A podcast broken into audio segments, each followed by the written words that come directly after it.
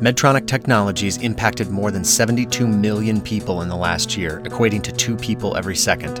Harnessing the power of technology to take healthcare further, each technology has unique benefits designed to serve patients. The goal of this program is to get closer to the patient and to delve into the challenges and impact each technology has in practice.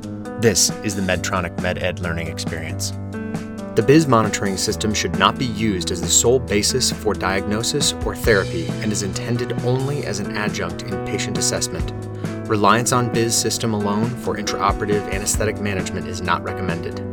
Medtronic's medical education programs are offered to provide attendees education on the FDA cleared indications and use of our products when applicable. The contents and conclusions of the following program are solely those of the speakers unless otherwise cited. The speakers are responsible for all content and any necessary permissions. The speakers received funding from Covidien LP, a Medtronic company, for the speaking engagement. For this segment of the series, a discussion on anesthesia and the brain, we will find out how BIS can help the anesthesia team deliver TIVA more effectively. To help answer this question is Dr. TJ Gan, professor of anesthesiology and distinguished endowed chair at Stony Brook University.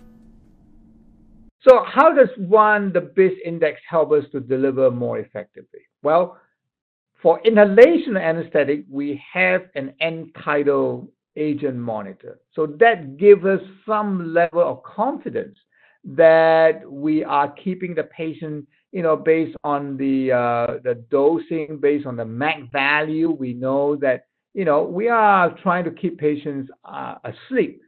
But if you are giving total intravenous anesthesia with propofol, really there's no tidal agent monitor. So in a way, you are flying blind. Uh, if you are flying a plane, you would want to have an altimeter that tells you how high you are, right? But if you are giving an anesthetic with propofol, you are flying, you are flying blind. There is no monitor to tell you how deep your patient is, other than to look at hemodynamics and as we had said earlier, hemodynamic is not very sensitive indicator of anesthetic depth. So that is the reason I think to, to better titrate the amount of anesthetic. And so a BIS monitor would help you to do that.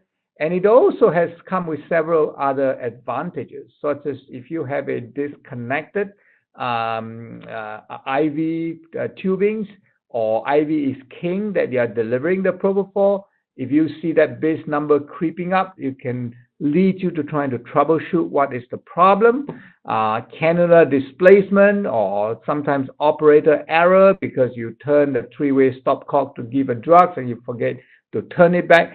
So all this BIS monitoring built-in safety uh, uh, net for you to make sure that the patient is not inadvertently aware during general anesthesia.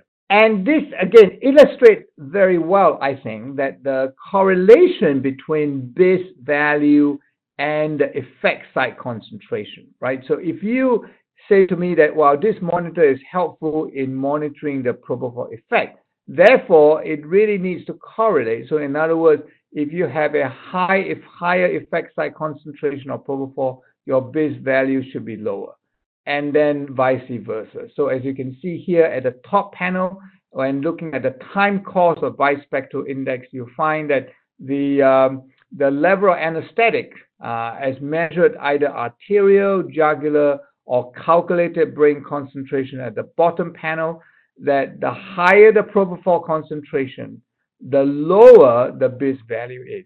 Now, as the propofol concentration builds up, the BIS value goes down, and at the same time, as the concentration decreases uh, over time, you can see that BIS value coming up gradually. So there's a very good correlation between uh, and sort of inverse relationship between propofol plasma concentration and the bispectral index value. So that gives you the level of confidence that the monitor is monitoring what you want the monitor to uh, tell you during anesthesia.